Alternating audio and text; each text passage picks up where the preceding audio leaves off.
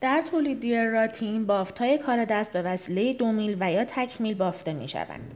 بخش های مختلف لباس مانند آستین ها، یقه، قسمت جلویی و پشتی به صورت جداگانه بافته می شوند و سپس به هم متصل می گردند. بافتهایی که با دست تولید می شوند نسبت به بافتهای ماشینی قیمت بالاتری دارند. علاوه بر بافتهای دستی بافتهای ماشینی هم در بازار وجود دارند که در تیراژ بالا و با تنوع بسیار زیادی تولید می شوند.